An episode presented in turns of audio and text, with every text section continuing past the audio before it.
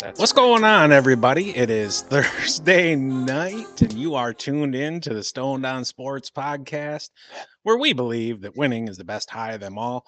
We are continuing our march to the start of the fantasy baseball season here with part two of our first base uh, preview. And I'm looking forward to this. You know, we went over part one on on Tuesday, and and now we're back for a little bit more. I know I'm really getting uh, excited and, and, getting ready for the the baseball season, uh, especially since my Lions are done. My ass is on to baseball. I don't know about you, Kyle. How you feeling tonight, brother? Yeah, definitely on to baseball. Um, with a little college basketball mixed mixed in because I do watch uh, plenty of that. Um, but yeah, getting excited, getting even more excited because we're doing all these position previews over the next uh, I don't know, a few uh, several weeks, I guess. I think six weeks, something like that, seven weeks, eight weeks, nine weeks, something like that. So, uh, looking forward to it. Diving deep. Dubo, what's going on? Always brother? here. Always the first one here. Always supporting us, um, interacting. We love it. Thanks for joining us again tonight.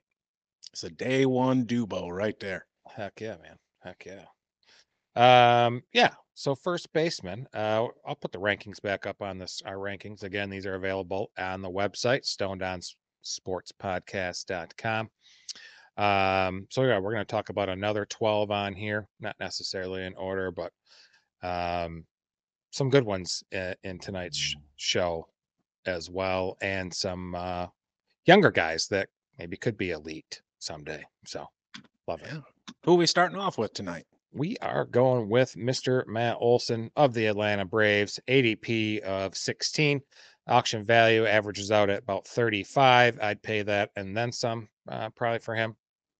Um, you know, 40 easily. Um, great. Bats left handed. Started all 162 games at first last season. He's a powerful corner infielder. Um, 659 total fantasy points. Again, this is CBS standard scoring. Uh, so he averaged 4.1 fantasy points per game. That's just freaking solid, man. Um, slash line of 283, 389, 604 slugging, led the National League in slugging, actually. Uh, 54 home runs, the most in the majors, 139 RBIs, again, the most in the majors, and a 993 OPS, highest for first baseman. Just crazy. Also, led the National League in at bats per home run at 11.3. So every 11.3 home uh, at bats, he was cranking one out out in the uh, center field or you know wherever. So um, I like that he made a significant improvement from 2022. Um, his uh, batting average jumped from 240 to 283. On base percentage went from 325 to 389, and that slugging percentage I mentioned earlier that spiked to um, the 604 uh, was at 477 in 2022. So he can hit the ball as hard as anyone. Uh, still has an average exit velocity, hard hit rate, both in the top 1% of baseball. Now, I don't expect a repeat level of that excellence again. I should, you should still um, expect him to produce uh, top home runs, RBIs, and runs, given the strong lineup around him in the ballpark. He is consistently either the second or third baseman off the board behind Freddie Freeman. Um, just a fantastic player. Yeah, he he really is. Um, his fly ball percentage at 34.4 is 11% higher than the league average. And, and you talked about it earlier. The dude just smokes a damn ball. And when you can elevate it like that, the ball's going to fly especially down there at Truist Park in Atlanta when you get those hot, Muggy. humid summer evenings and, and the ball just flies. He set career highs and runs, hits, home runs, RBIs, walks, average on base percentage, and slugging. So it definitely was a, a, career year for him, but there's absolutely no reason to not expect somewhere to the tune of, you know, we'll call it 42 to 45 home runs and, and another 100 RBI plus campaign. He's somebody who has played all 162 games in back-to-back seasons, and, and last year was the third time overall that he's done it. Yeah. And it rings true in baseball the same as it does in football or basketball or hockey or any other sport. Sometimes availability is the best ability. Yep. And if this dude is out there every single day, really, what more can you ask for? He's in the heart of, you know, if it wasn't for the Dodgers, what would be the best lineup in the National League and and you know, there's a an outside chance they give the Dodgers a run for their money in in that regard. There's just a, a shit ton of talent there. And he's somebody who's increased his exit velocity every year for the past four years. Those are the kind of gains that you want to see. And when you look at numbers like that, it's very easy to see the story of Matt Olson and just how he performs. Yeah. Love him. All right, headed up to New York, eh? Yes, sir. With the polar bear, Pete Alonso. Um, this dude is a slugger in the classic sense. Um, somebody who is just going to maul the damn ball, quite frankly. Uh, last year, he had 523 points, averaged uh, 3.4. Right now, he's a number four first baseman off the board, going right around 27, 28 for his ADP. He finished third in the position last year, 46 home runs, 118 RBIs, 92 runs, had a triple slash, a 217, 318, 504, good for a, an 821 OPS.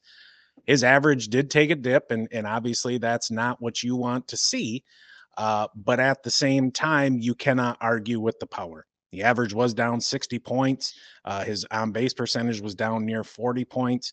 And you got to remember that Citi Field is the fifth best pitchers park out there. Uh, yeah. But when you have power like him, it, it I don't want to say it doesn't matter. Um, he hits cleanup. It's a very top heavy lineup. There's really not a whole lot uh, other than him. Uh, uh, right behind him, you're going to have Starling Marte, who's in a fragile and, and aging bat, um, and a young and inconsistent Francisco Rodriguez at, at catcher. He's still going to be an elite power source. He's still going to produce uh, runs. I, I, expect him to have another 200 plus combined runs and, and RBIs. He's a free agent after the season, so he is in his walk year, and, and he's got that little bit of extra motivation.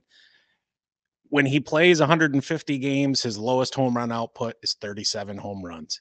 I, I mean, yeah. the guy hit 50 home runs as a rookie. He is an absolute masher. Yep. Um, you mentioned his, um, you know, the average. Um, his expected last year was 246. Eh, that's the 35th percentile. But if he hit like 235, 240, I don't think we'd be having this conversation right now. Right. Um, I think that th- there would be no concerns about his batting average. The guy has since 2019, he has 192 homers, more than anyone else in the league. Just impressive as heck.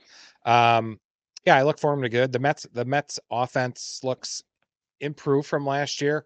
I think he'll have no problem reaching 100 RBIs again and and triple digits in runs scored. And you mentioned that final year of his contract. He also hired Scott Boras in the offseason. You know how good you know how good that guy is. So um, I, I definitely look for him to be on another team in 2025. For sure. Dubo jumping in. Might have missed it, but when you say AAV, how much money do you start the auction with? That's a very good question, and, and it's something we we probably should have mentioned before. Dubo, the industry standard is two hundred and sixty dollars. Yep. Yep. And I was going to say it varies too, depending on some things or your league or your choices your commissioner makes and stuff. But that's what I've played in. Yeah, and, really, when you talk about auction values, you know that's what we're basing it on, and and according, you know, our ADP comes from uh, NFBC. Really, when you think about auction values, though, think about it in terms of percentage of your overall budget. You know, yeah. because there is that variance from league to league. Yeah and uh, NFBC is the high stakes National Fantasy Baseball Championship. There's an NFFC as well.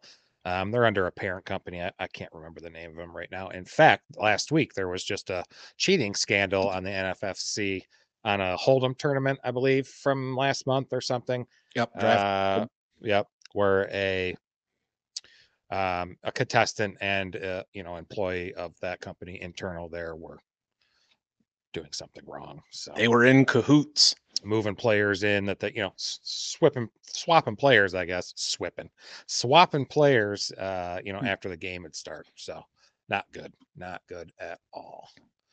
Um, Next, we're headed to St. Louis. As soon as I can figure it out. There we go. Paul Goldschmidt, St. Louis Cardinals. Average uh the ADP is 74. People are paying about an average of 18 bucks for him on NFBC. Um, plays first base and DH2, three fantasy points per game. I got him at 463 points. Uh, finished first baseman, eh, ninth best in points. Slash line at 268, 363, and 447. Still hit 25 home runs, 80 RBIs, 89 uh, runs scored, and 11 stolen bases uh, with an 810 OPS and a ton of plate appearances, 687. So he's 36. Um, he started 133 games at first base, not a guy who was just DHing all the time. This was a guy who was just NL MVP two seasons ago. So he's also in the final year of his contract. Um, this is his lowest homers running, uh, running, whew, homers RBIs and runs were the lowest he has tallied in a full season since 2016. And the guy still ranked in the top 50 of all hitters last season. That's consistent production. I think the days of 100 RBIs and 30 home runs is over, but he'll be close. Um, he's durable too since 2015 as matt mentioned before you know availability is the best ability he's missed a total of 44 games that's an average of less than five games per season I like him, but if you're looking for a repeat of last season, he might be a safe bet to hit 25 and, and 80 again. Yeah, for sure. And for him, he's one of those people. you mentioned it. He's 36. I, I think we're going to start to see the age related decline in him, um, especially when it comes to bat speed because that's where it's going to be the most noticeable. You'll have hitters who they just can't catch up to the high fastball anymore. To his credit, he still hits the ball damn hard. Hard. 50.8% hard hit percentage. That's 94th percentile.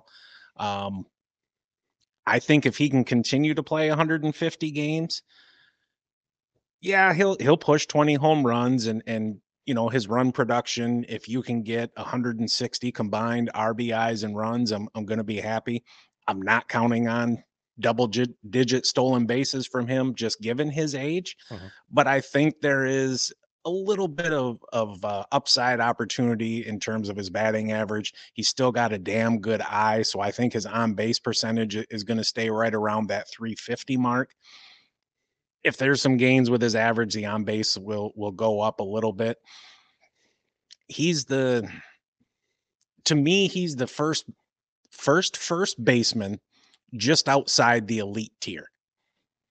You know, he's he's yeah. in that next kind of secondary tier, slow and steady wins the race kind of dude. He's not going to wow you with anything, but he's not really going to disappoint you either.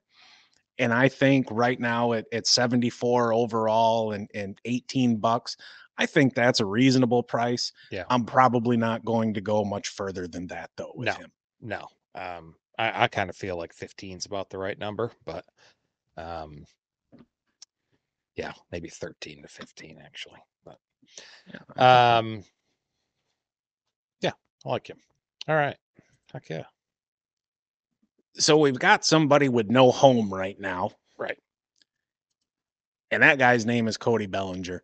Um, he's a number six first baseman, and, and he's a, another one of those dual eligibility guys. He'll play a little first base. He'll he'll play some damn good center field for you as well. Mm-hmm. Uh, number 55, 56, something like that off the board. You can get him for a, a little over a 20 spot in auction leagues. He was the number five first baseman last year, 489 points, averaged 3.8 points per game. 26 home runs, 97 ribbies, 95 runs, did steal 20 bases. He had a 307 average, got on base at a 35% clip, slugged 525, good for an 881 OPS. He did have, however, a career low exit velocity and hard hit percentage. Uh, he was 7% below league, league average in his hard hit percentage, uh, right around 31.5% he's only played 140 or more games three times in his career. I understand the 2020 year is in there as well. He's not really somebody who walks or strikes out much. And, and if you look at that differential between his batting average and his on base percentage, that is something that'll clue you in and, and let you know he's not somebody who tends to draw a walk. With him, I think a lot is going to depend on where he signs, what lineup he's going to be in, what ballpark he's going to be in. Yeah. I'm not expecting another 2020 season regardless. He's somebody who is a wild card. He's Yep. he's a former MVP with 40 plus home run upside or he can look like complete ass. Yeah. So you're taking a gamble drafting him in the top you know, we'll call it 60, ponying up over 20 bucks for him. It's a gamble that can pay off. Um, and for me, I'm I'm not really the reason I'm not expecting another 2020 season. I'm not expecting him to steal 20 bases again. Yeah. Uh, kudos to him. He cut his strikeouts almost in half, season over season. Uh, he focused more on solid contact and just contact overall. And he's somebody who benefited greatly from the shift ban. Uh, in 2022, he was shifted 91.6% of the time, Wow. and that really opened up the field for him. It did. Uh, yeah, he just had a great dynamic all around uh, year last year for the Cubs. You mentioned about the walks. He only had 40 walks and 550 plate appearances. That's that's that's interesting. Why? Yeah, I feel like he should walk a lot more. You would think Um, Walk- walks and- as good as a hit most of the time. And yeah, we don't. I didn't do too many. It's. I hate talking about a player when I don't know where they're at. It's cha- It's definitely more challenging. I think it's even more challenging in baseball due to um, different ballpark dimensions and the layout and whatnot. But it, it seems like returning to Chicago is like the most likely scenario for him. But Yeah. we'll see. And like Matt said, temper your expectations uh, for a repeat on his his season from last year. Um, all right, we're headed out west, Colorado. Mr. Nolan Jones. I like this cat. ADP of 55, auction value 23. 23 year old, or no, sorry, 25 year old rookie um, last season. Played just 10 games at first, making him eligible for this season. What an extra value um, he, he gives with that. He averaged uh, 3.3 fantasy points a game, 297, 389, 542 slash line, hit 20 dingers, 62 RBIs, 60 runs scored, 931 OPS. That was 10th among all hitters with 400 plus plate appearances, ahead of guys like Juan Soto, Altuve, Harper, JD Martinez. Just a fantastic um, OPS. His uh, 542 slugging that I mentioned, 11th among all hitters with at least 400 plate appearances. Stolen bases, he had 20 of those. Made the 2020 club in just 106 games. That's impressive. Very impressive.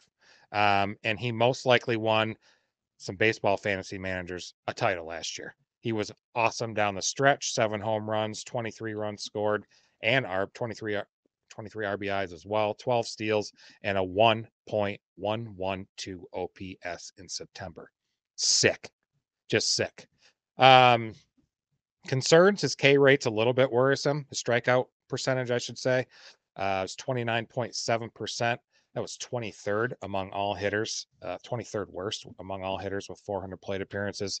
But he makes consistent and quality contact, um, and he's a menace on the base base pass with that with uh, 20 steals. So um, he's going to play half his games at Coors Field. Should be a mainstay in your lineup. His splits look pretty deep. De- uh, his splits look pretty decent as well. Um, same amount of home runs last season versus home or away, 10 each. Uh, he's at 30 hit 306 at home versus 288 on the road. Same side pitching, Matt mentioned on Tuesday. Um, his same side pitching because he's a um, uh, a lefty. Um, hits lefties for 314, hits righties for 289. Um, also last season he was hit 434 with runners in scoring position. That's awesome for RBIs, more points. Try and win your matchup. If he stays healthy and picks up where he left off last year, um, I think it could be a 30 30 guy. And even the best outfielder because he's going to play more outfield. Maybe the best outfielder on your squad. Yeah, it, it it's damn possible. Uh, one thing I love about him is he hits the ball so damn hard. Yeah. He he really does. He had the third longest home run in the majors last year at 483 feet. Um, It's pretty good. you know, Coors Field is going to help. My big concern with him is, is just the strikeouts. Yeah. I think you're going to see regression in his batting average and in his on base percentage just because of that as we get out to a larger sample. Um, but he's somebody who could absolutely return 30 30 numbers and it spectacularly uh, elite option given the stolen base upside for him. Mhm. I would not be shocked if he's another guy who turns in, you know, somewhere between 160 to 180 runs plus RBIs, regardless of, you know, if he even doesn't hit 30 home runs. Yeah. Um, Coors Field is a big factor. You're going to see a, a lot of runs scored there. Now, back in the day, the ball used to fly out of there, but now they've incorpor- incorporated the humidor there. But really, the big reason is because that outfield is just so damn massive. It, in a similar vein to Comerica Park uh, or a, a lot of other stadiums out there. Personally, I think that at you know us having him at, at 10 overall for first baseman granted he's got the eligibility most people are going to draft him as an outfielder Sure. and, and and just so everyone that you know in case you missed it every league is going to be a little bit different in terms of how players qualify for positions in some leagues it's um one game played at a position and you can use them there. Others, it's, you know, 10 games, 15 games, whatever it may be. It's going to vary from um, league to league. Just make sure you're paying attention to your league scoring settings when it comes to that. But I think if you plan on playing him at first base, I, I think ranking him at 10 is pretty conservative, actually. I, I think there's some some damn good upside there. I think he's got a shot to score 500 points. For sure. Um, I I like him too, and he's probably gonna. I got him hitting third behind Tovar there as well, or not behind, but um, after Tovar. Um, they work out. I like it. Yeah. You know what? Let's bring it back east. Let's go to Beantown. We're going to talk about another young cat by the name of Triston Casas. Uh, right now, he is the number nine first baseman off the board, going one over two overall, auction value of 13 bucks. Last year, he was the number 28 first baseman, 349 points, averaged 2.6 a game, 24 home runs, 65 driven in, scored 66, went 263, 367, 490 for his triple slash this is probably going to be the last year that you'll be able to get him outside the top 100 players. He is a rising star at first base. Yep. Um, he hit 24 home runs in his first season with significant playing time. He's got an elite walk rate, which is really going to help that on base percentage. And, and there's some uh, roto leagues out there that they'll replace uh, on base percentage for batting average he had 21 doubles to go with his 24 home runs. So he's going to give you a, a nice ISO and, and, good slugging percentage. He's going to hit third in that lineup, uh, right between Rafael Devers and, and Trevor Story. So there's going to be plenty of opportunity not only to drive in runs, but to score himself because Trevor Story is going to give him some protection in that lineup. I think he's got a damn good chance to push for 30 home runs with 80 driven in and 80 scored. Yeah. Uh, yeah, you you hit the nail on the head there. He's um, going to be the next star at first base for sure. He's a huge guy too, 6'5", 240 something. Um, his OPS you mentioned, I think, was 856. That was good for 17th among all hitters with 500 at bats or plate appearances.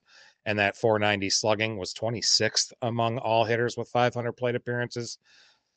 The future is bright for him. Um, he's worth reaching for, I think, this season because chances are good he will outproduce his ADP. I like him. Um, all right. Headed to Ohio. Oh boy. Yeah. Lucky us on the Ohio River there. Um Christian Encarnacion Encarnacion Strand with the Reds, ADP of 147. It's going for about an average of seven dollars on NFBC. Um, I'm going to just kind of refer to him as CES through this. Uh, um, he's 24 years old, bats right, two and a half points per game, 160 total. Um, had a slash line of 270, 328, and 477. Hit 13 dingers, 37 RBIs, 29 runs scored. That was just in 241 plate appearances. His um, OPS of 805 was 80th best among hitters with 240 plate appearances. Now I know you say 80, that's not very good, but for some context, that's out of 333 total hitters. So it's pretty good. Um, hard hit rate's pretty it's pretty solid, 48.4. Um, and his expected slugging at 476 put him in the top 30 of qualified hitters uh, in the expected slugging precision in in the expected slugging percentage. Um, he can flat out rake. I think that becomes even more appealing uh, playing half his games at the Great American Ballpark there in Cincinnati. My other problem is I don't think he'll get to play in all those games because there's such a log jam. You got uh, switch hitters, Candelario, Elly, uh, even Jonathan um, India. Um, there's uh, who else is there, Matt? Who can I think of? Uh, so they've got uh, their top Votto's top prospect Noelvi Marte is going to Yeah. be playing third. Yep. Um, So kind of a, like a big log jam there with infielders, especially in the corner. Now, by summer, some of those players could be traded, like they've kind of talked about. Um, a combination of that, injuries, slumps. The good thing about this cat is he controls his own destiny, meaning, you know, if he produces when given the chance, he's going to play daily. Um, if you miss on him or maybe pass in the draft on him this year, maybe try and buy low on him for the summer. Yeah, it's possible, and and it really sucks. He's kind of that dude w- without a position. That Yeah. them signing Candelario, Yeah. I know, really disappointed a lot of people because he's somebody who, if he plays 130 or more games, you're getting 30 home runs from him. Mhm. Period. Um, the average won't be fantastic. He doesn't really draw that many walks. Uh, you're going to have to keep an eye on how things go in, in spring training. But given that you're getting him, you know, somewhere in the 10th to 14th round ballpark, um, it's not an overly steep price to pay because the potential is there. Um, that ballpark that he's in, especially in the summer, Great American Bandbox down there in Cincinnati, that is a, a team and a lineup where you want to invest in. You want to get just just get a piece. And considering where he's going and the price of, of some of the other uh, players on that team, you may be able to get him at a discount, especially if you're in a league with some folks who are maybe kind of off put by that log jam that Kyle was talking about. He's going to play some first base. He'll play third base. They'll stick him out in right field. He'll DH. His bat is too good, and there's too much power there for him to not find regular at bats. Now, does that mean he's going to be playing every single day? No, but at the same time, I could see him being a, a five day a week player. You know, maybe four days a week, five Yeah. days a week, some weeks at six. I think it'll be consistent, but not as much as as you're hoping for initially. But the cream rises to the top, right? And I think as the season goes on, he's going to force their hand and he's going to be in the lineup. Agreed. So now we're going to talk about an old ass man in Kansas City, Sal Perez. He's primarily a catcher, does play some first base because they're they're trying to save him. Got an ADP 129, 130. He's he's the number 13 uh, first baseman off the board. You can get him for about a 10 spot, 11 bucks, something like that. Nothing outrageous. Last year, 334 points, averaged uh, 2.4 a game, 23 home runs, 80 RBIs, scored 59 times. He's not a great source of, of average or on base percentage. He hit 255, got on base 29% of the time, had a 422 slugging, OPS below league average at about 714. But he's had incredibly consistent production the last eight years. There is an outlier year where he had, you know, 40 home runs and and drove in well over a 100. Look, he's going to be 34 years old in May. He's been catching for the past decade plus. Don't expect any large increases really in anything. Um, he's got a, a decent spot in the lineup. He's going to uh, have Bobby Witt Jr. hitting in front of him, who who gets on base pretty damn well and, and is always a threat to steal and he's got uh, a guy we talked about on Tuesday, Vinny Pasquantino, hitting behind him. So he's going to have a, a little bit of uh, protection there in the lineup. that team is likely not going to be very good. So don't be surprised if there is some regression in his run production. You know, maybe in, instead of somewhere around 140 total runs plus RBIs, maybe it's closer to 120, something like that. Um, back of the napkin math, I'm looking for him to have about 20 home runs, drive in 70, and score 50. Um, he is somebody who does not walk. He will not take the free pass, and, and you can see there's less than a 40 uh, 40 point difference between his batting average and on base percentage. And again, we talked about that a little bit earlier, but there's still a little bit of pop in there, and, and he can be streaky at times. Um, if you've got him as a bench piece or or if you drafted him as your catcher, obviously he's going to be in there pretty much every day because yeah. um, of just you're you're getting 20 home runs for from a catcher. But if you're not playing him there, look out for the hot streaks. And you better damn sure look out for those cold streaks. That's for sure. Yeah, he's just three seasons removed from that 48 home run, 121 RBI season, led the majors in both of those categories. He played in a, my concern is he played in 140 games this past season. That was the most since that 2021 season where he went off, and the second most since 2015. So we'll see if um, he stays durable and able to play that many games again. Matt mentioned, you know, he he, he is just pretty much a one-dimensional slugger now. You'll get 20 plus home runs and strong RBI totals from him, um, and that's about it. Okay, we are headed to Texas. Yainer Diaz. ADP of 102, auction value averaging out about 13. I got him on a sleeper list for 2024 drafts this year. I think he offers a ton of offense at a position that lacks it because um, he's mostly going to be um, a catcher. Um, he was a DH for 38 games, caught 60 games, and, and, and first base at uh, just for eight games, but he should be eligible in most leagues.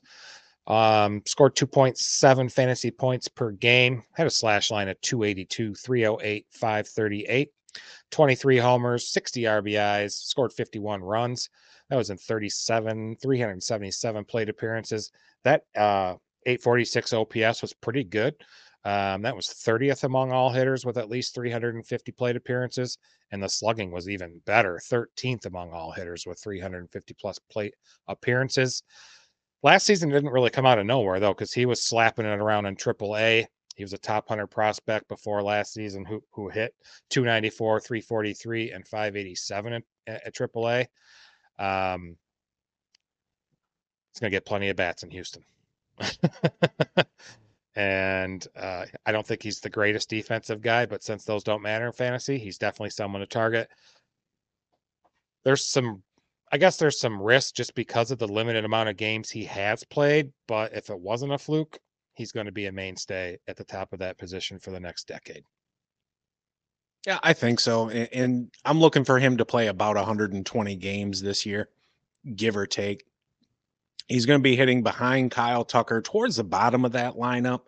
Uh, but considering, you know, there's Kyle Tucker in front of him and there's, um, oh, what the hell is that dickhead's name that plays first base? Came there from the White Sox. Anyways, there's other assholes there in the lineup who, uh, are pretty damn good at getting on base. So there's going to be ample opportunity to drive in runs. I don't know how much room there's going to be for improvement in runs scored, though, just because of, of what's coming up behind him. But Kyle, you're absolutely right. The production upside is absolutely real. Um, as much as I hate the Astros, like game recognized game. Like he came up, he made an amazing impact in, in just over a, hundred games. Um, I think if he goes uh, 120 games, he can push, you know, 28, 29 home runs, maybe drive in 80. I, I think the runs scored will be maybe around 60, 65. But still, if you can get you know 140 runs plus RBIs out of him and and close to 30 home runs and and he'll hit some doubles too. He had 22 doubles last year. He can, you know, there's a chance he can push that up to 30. Um, you're going to get some decent production there, uh, especially where you're drafting him. You know, if you're in a snake draft or uh, how much you're going to have to pay for him in auction leagues. Yeah, some stuff going on in the chat there a little bit. We're talking some movie quotes here. I know I, been I see that. we've been throwing around some major league quotes thanks to Supersonic and um, Dubo as well. He's talking about the Sandlot as well and, and how he grew up on that shit. Same as well. That's one of my favorite uh, sports movies uh, as well. And yeah, the movie quotes stick in my head. That's I don't know, man. That's probably what I'm pretty good at. It is Movie- probably the only thing. Yeah, it probably is the only thing, but uh, movie and show quotes and things like that, I, I use them constantly. But um, Sandlot's a good one, damn good one. Um, all right, So now we're gonna head to the city of brotherly love. Alec Bohm got an ADP of 161. You can get him for about eight bucks. He's a number 16 first baseman off the board. He was a number 18 first baseman last year. 423 points, averaged 2.9 a game, 20 home runs, drove in 97, scored 74. You have 31 doubles to go with that as well. 274 average, 327 on base, uh, 437 slugging, good for a 765 OPS. Doesn't walk a whole hell of a lot. Um, he'll likely strike out around 100 times. Should have a decent chance at run production. The Phillies lineup i- is a little bit older. Um, Bryce Harper is really the only one there hitting in front of him that has true elite on base skills. Um, he's somebody that doesn't pull the ball a whole hell of a lot, and he doesn't really have the power to be an opposite field or or dead center home run kind of guy. Uh, he led the league by grounding into 23 double plays last year, which are absolute rally killers yeah, they are. overall he's a slightly better than average player i think he he's kind of entering his prime i think he's coming into his age 27 season i don't think there's going to be a whole lot of improvement in terms of power but i think his run production in, in terms of uh, runs and rbis I, I think he has a, a fairly decent shot to match last year's totals but i don't think there's a whole lot of room for improvement on that he's more of a doubles guy than a true, you know, powerful home run hitter. Um, I could see some gains there though. Maybe he hits, you know, 35, pushes for 40 doubles. I mean, Yeah. if he hits 22, 23 home runs, all right, that's kind of in kind of a, a natural season to season variance just based on the type of hitter he is. But he's not somebody who's ever really going to hit 30 home runs. He's not going to win a batting title like I said, he's just a, a slightly better than average player. Heck yeah. Um, yeah, I got it. I got it right away there. Uh, supersonic. Did he say Rookie of the funky year. butt loving? Name it, and I was like, "That's rookie of the year." Dumbass Roy. kid pitching for the Cubs. Yeah, Is that the right one? Because then there was a one, a kid whose grandpa died and he became the manager of the Twins, which would never happen. right. Uh, let's see. Anyone ever tell you you look like a penis with a hat on? That's John Candy and uh, uh, isn't it John Candy, Steve Martin? Is that Planes, Trains, Automobiles? I don't think so. I I just I just touted my knowledge a moment ago and See, nope, should have kept your mouth shut. No, I know that. What says that?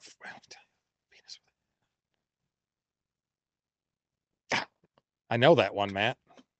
Don't tell me. Tell Dubo. You're the one talking all that shit. Ti- uh, oh, uh, League of Their Own. I got you. Yep, yep. Thanks for the clue, Dubo. Heck yeah, that's a good one. No crying in baseball. Okay, where are we at? Did I talk about Bob? I did. No. I did not. All right. No. Um, I think his biggest strength is probably his ability to hit for average. You kind of touched on that a little bit because he hit that 274. It's pretty good uh, in a league that average was 248, I think, last year, if I recall. Um, and his expected batting average was 290 last year. So I like it.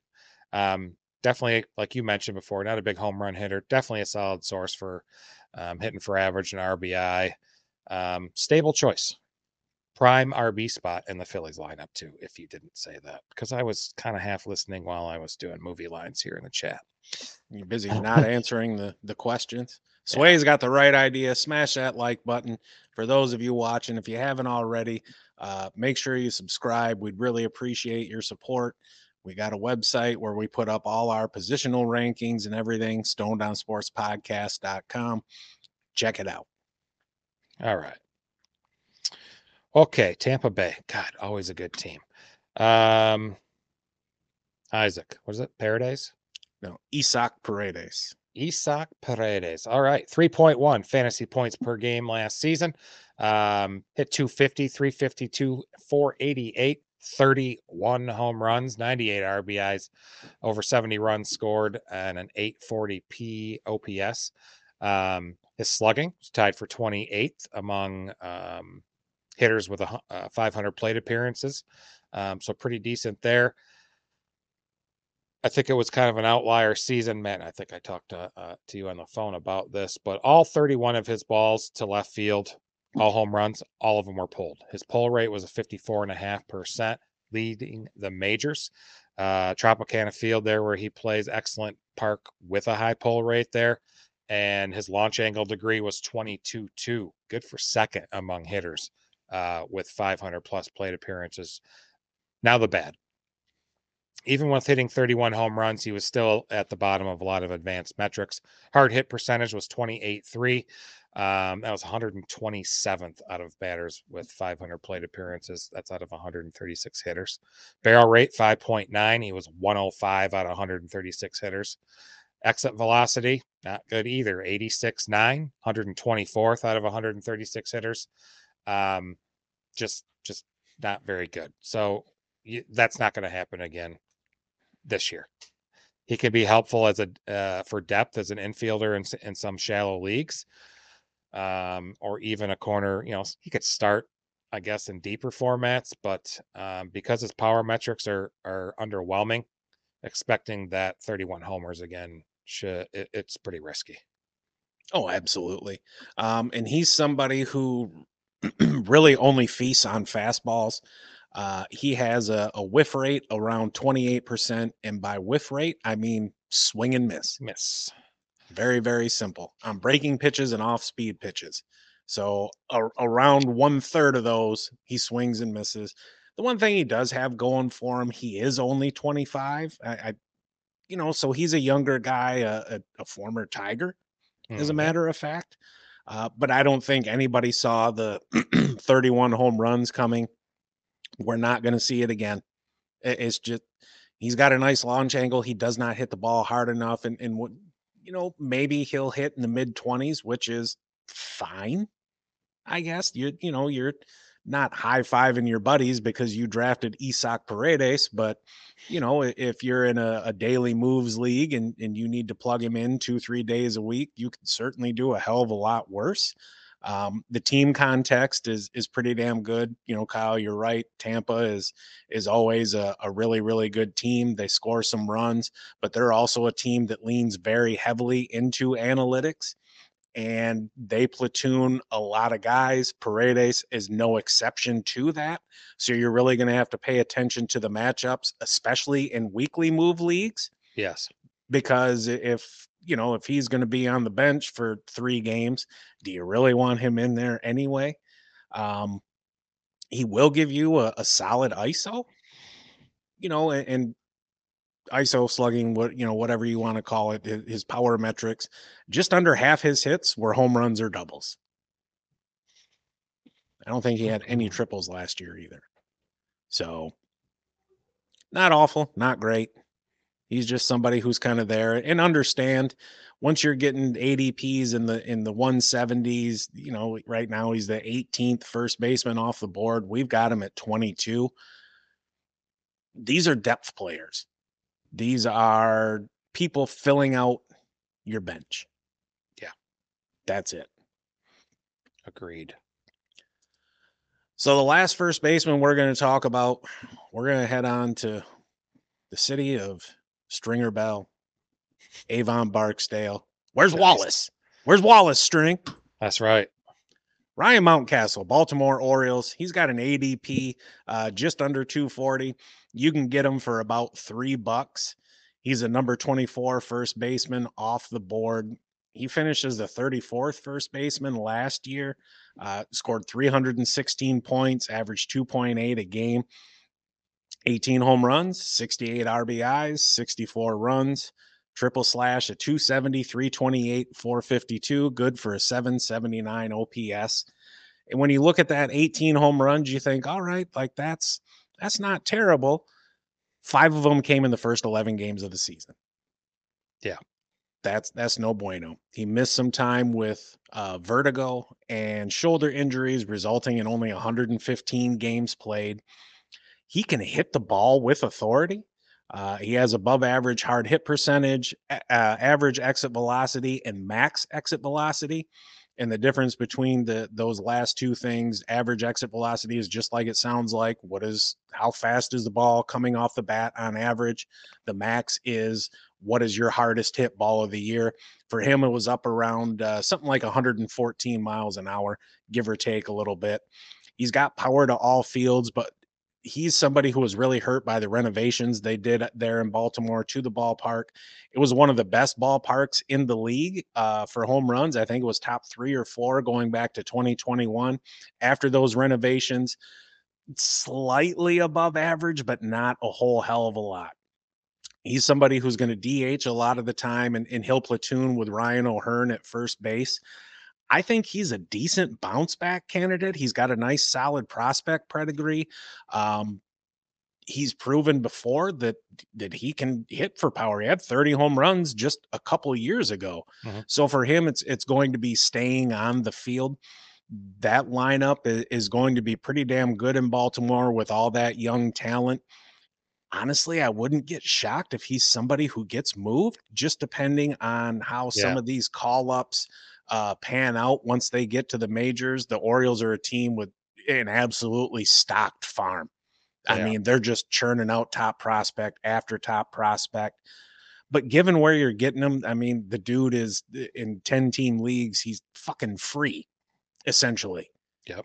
You know, if I'm going to take a gamble on somebody, I'm going to take a gamble on somebody who's kind of done it before, but is still pretty young. I think he's like 26. I'm not sure.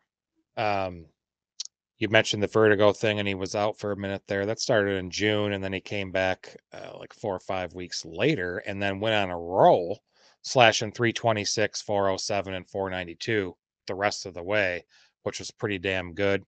Yeah, he's he's developed into a steady player. That slugging percentage of 450 or more, three of his last four big league seasons, if you didn't say that. Um, and then yeah, I am worried about playing time due to the depth there, but um, we'll see. So that's going to wrap up our first base preview for the season. Next week, we are moving on to uh, what I believe to be second base. Don't hold me to it because I don't have our little sheet pulled up. And if I'm wrong, I'll just edit this out and post anyways. And yeah, nobody right, will sure. ever know. Right. Um, I believe it is second base. So um, I be, smell bacon. Yeah. Mm-hmm. BLTs at the uh, your house. Oh, uh, oh yeah, BLTs are good. All right, want to talk a little football? I, yeah, you know what? Let's do it. All right, since the NFL honors is coming out, I think it's what next Thursday technically, something like that. Um, we thought we'd throw a, a few awards, um, fantasy wise. Um, yeah, no problem, man. Thanks for jumping in there. Hold on. Thanks for jumping in there, Supersonic. Appreciate it. Always yeah. love the support. See you in a couple weeks, brother. Or a yeah, week. Yeah, or yeah, a few days. Yeah. Math is hard. Math is hard. Um, so yeah, we got four categories we're gonna do. Just NFL, uh, just the MVP, offensive rookie of the year, um, biggest bust, and best waiver pickup as well. Um, stand by though. Any idea about the players the Twins got in the Polanco trade? I did not research that. So they got Anthony DeSclafani, who is a high variance pitcher. He he can be fantastic, or he can look like fuck pie. Um, They got Justin Topa. I don't really know a, a, whole hell of a lot about him or the couple of minor leaguers that they have. I think DeSclafani um, is somebody who can help make up for the loss of of Sonny Gray. He's not as good as Sonny Gray. Don't expect the same season that you got from him. Uh, but when he's healthy and, and when he's on, he's a top 25 ish pitcher, give or take. Love it. Hope that helped but I don't have an opinion. Uh, um, so yeah, four topics: MVP, Rookie of the Year, um, biggest bust, and best waiver pickup. Matt, I will allow you to go first. All right, so let's start with MVP. Uh, for me, it's CMC. I, he was just fantastic from the beginning of the season all the way to the end. he didn't have a great game in week 17 for championships, but when you look at his whole body of work, he averaged uh, 24 and a half points per game in a PPR. He led the league in rush yards and yards from scrimmage, second in attempts, 21 total touchdowns, and he was the engine behind that San Francisco 49ers offense. He was intimately involved in every single game. Um, to me, there was no one better for fantasy this year than than Christian McCaffrey, um, and he's he was just great. I think he should win league MVP. Quite frankly, I know he won't, but he absolutely should. If you take if you take him off that team, is San Francisco still you know they're a decent team. I think they're, you know, maybe a 10 win team without him, but but with Christian McCaffrey, they are a Super Bowl team. They are good. Uh, my MVP is CeeDee Lamb, first team All Pro this year, finished as the overall wide receiver one, just had a freaking huge season. Um, on eh, on PPR and CBS scoring 24.9 fantasy points per game. Like if you can count on 25 a week every week, that's just fucking awesome. Played in every game, had the most, uh, or had 181 targets, 135 receptions was the most. Um, 17 force, 1,749 yards. Um, he averaged 103 a game. Just sick. Um, with 12 receiving touchdowns. Also ran the ball for 113 yards and two touchdowns. Dude won leagues last year. Yeah, he did. And and he when went, you think about like he was the wide receiver like 16 after week five. Yeah. And then just started putting balls on chins. I mean, he definitely showed up when it mattered most in week 17. PPR, 39 points. So um, he just can't, you know, he capped off a, a career uh, season. He's only 24. He is just entering his prime. Hell yeah and he was somebody I remember when he was drafted that that I was really high on him, and, and he was somebody who I thought he had the highest upside of any receiver in that draft. They were just kind of waiting for him to kind of finish filling out. He was very thin and, and wiry coming into the league, but yep. you know, no homo, but now he's got his man body and right. yeah, he's he's dominant. He's got his um I mean, he had excellent quarterback play this season too. Um, we'll see where Dak was. We'll see what Dak, which deck shows up next season. No kidding. Next up, we got rookie of the year, and, and there was a, a lot of fantastic candidates to choose from. For me, it was Sam LaPorta. If you can come in as a rookie and finish as a tight end one, scored 10 touchdowns, just under 900 yards receiving. He had 10 games with five or more receptions and he was only the fifth most targeted tight end in the league, second on the on the Lions with 120. He was consistent all year long and he was really one of the I remember when they traded TJ Hockenson, it's kind of like shit. What you know, what are they going to do now? They brought in somebody who was arguably better. Yeah. I mean, just as good as, if not slightly better and the dude's just a rookie, which means there's even room for improvement. Sure. Like they absolutely nailed that pick.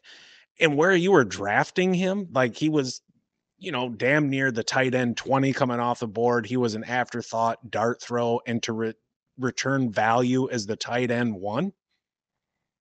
Yeah, huge.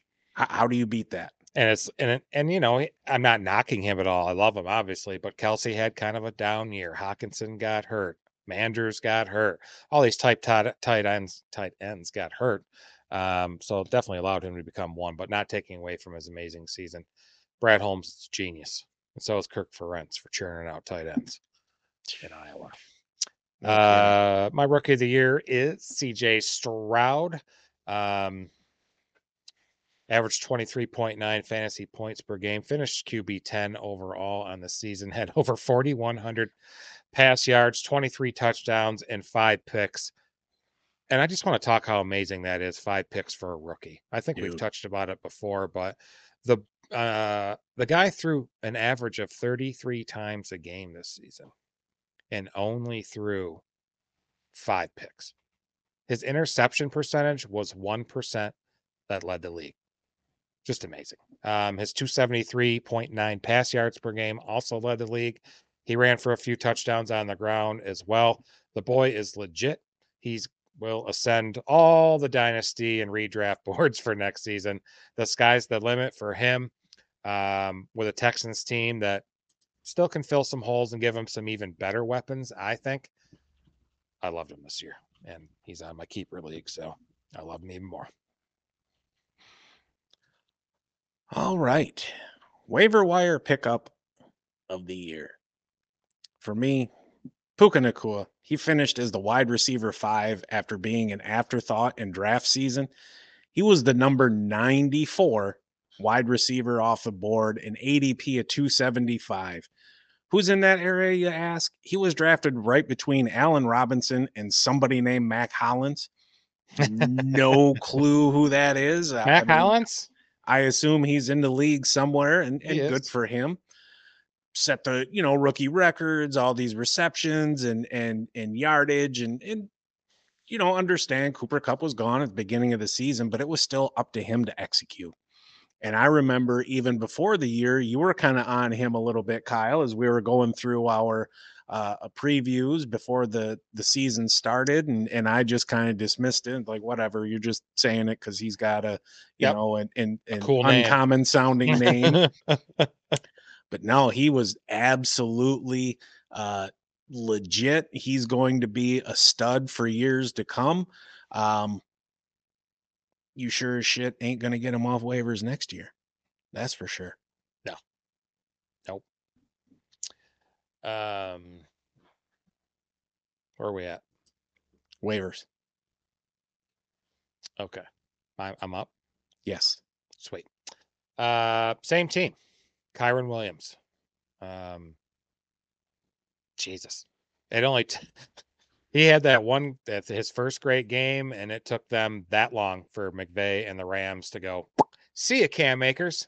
Take a trip to Minnesota. Um, made the Pro Bowl, second team All Pro as well. Uh, finished RB nine on the season, averaging 21 9 fantasy points per game while only playing 12 fucking games. I've mentioned this before. Volume is what really carried him. I mean, he was efficient as hell as five yards per at five yards per carry. Um, good for fourth in the league. Um, but he had seven of his 12 games with 20 plus carries. Just amazing. Had over 1,100 rush yards, the 95.3 rush yards per game. Also led the league.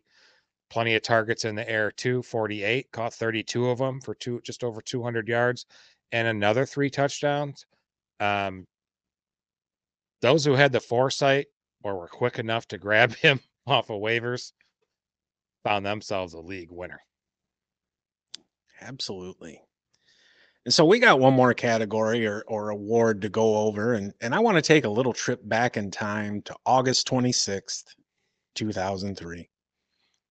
And this chubby dude in front of you publishes a short entitled Why Chargers running back Austin Ekeler Will Be a Bust This Fantasy Season. I called that shit, dude. I called that shit. Yes, He was did. drafted as the number two running back, ADP is six. He finished as a running back 25. And you say, oh, he was hurt. Dude mis- missed three games. That's it. Played 14 games. He only had five games over 50 yards rushing, only one game over 50 yards receiving. He scored six touchdowns. He was ass all but a couple uh, for all but a couple games. He's done. Dude is toast. He had his run, and look, congrats to him. He was a monster for the past couple years.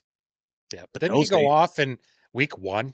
Yes, That's yeah. week and one, just- and then he had like a, a two game stretch in the middle of the year where like he was kind of a thing, and then he just faded off into Bolivian for Yeah. the rest of the season. And quite frankly, now like he was talking all that shit, wants a big contract, wants the extension. That's not how you get it. Nope. No. That's not how you get it.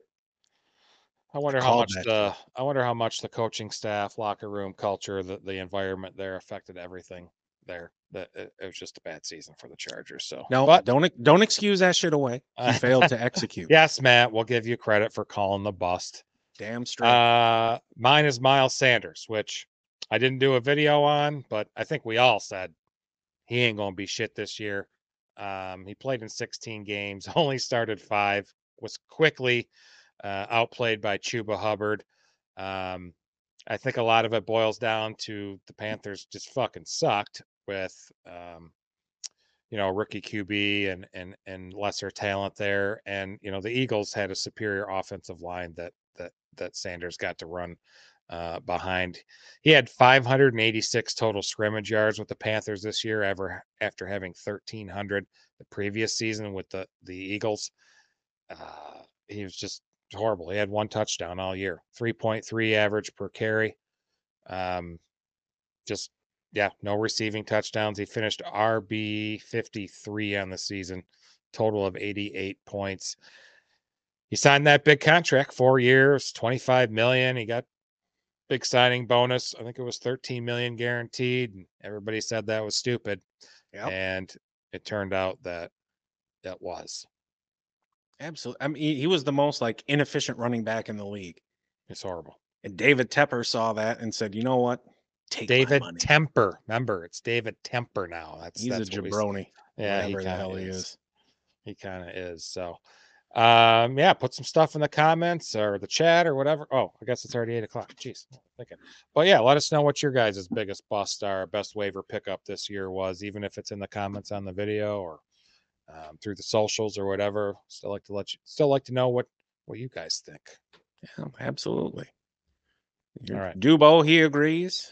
LaPorta was an upgrade over Hock and the money saved. Absolutely. That's why Brad Holmes is executive of the year, general manager of the year, whatever the hell you want to call it. sporting news is executive of the year. I don't give a shit. He still won the award. I'm still waiting to see if Dan Campbell's going to win Coach of the Year next week, and I can win some money. There you go. I think the Drinks are on you. I think DeMeco Ryans is gonna fuck me. So If it feels All like right, more uh, than two fingers, it's probably a dick. uh well not yours because you know, How do you know? I don't know. Anyway, we're out of here. Um please give us a like and subscribe. Uh here every Tuesday and Thursday on the YouTube live streams at 7 p.m. Eastern. All the rankings are on the website, stonedownsportspodcast.com. Have a good night, folks. We'll see you next time. See ya.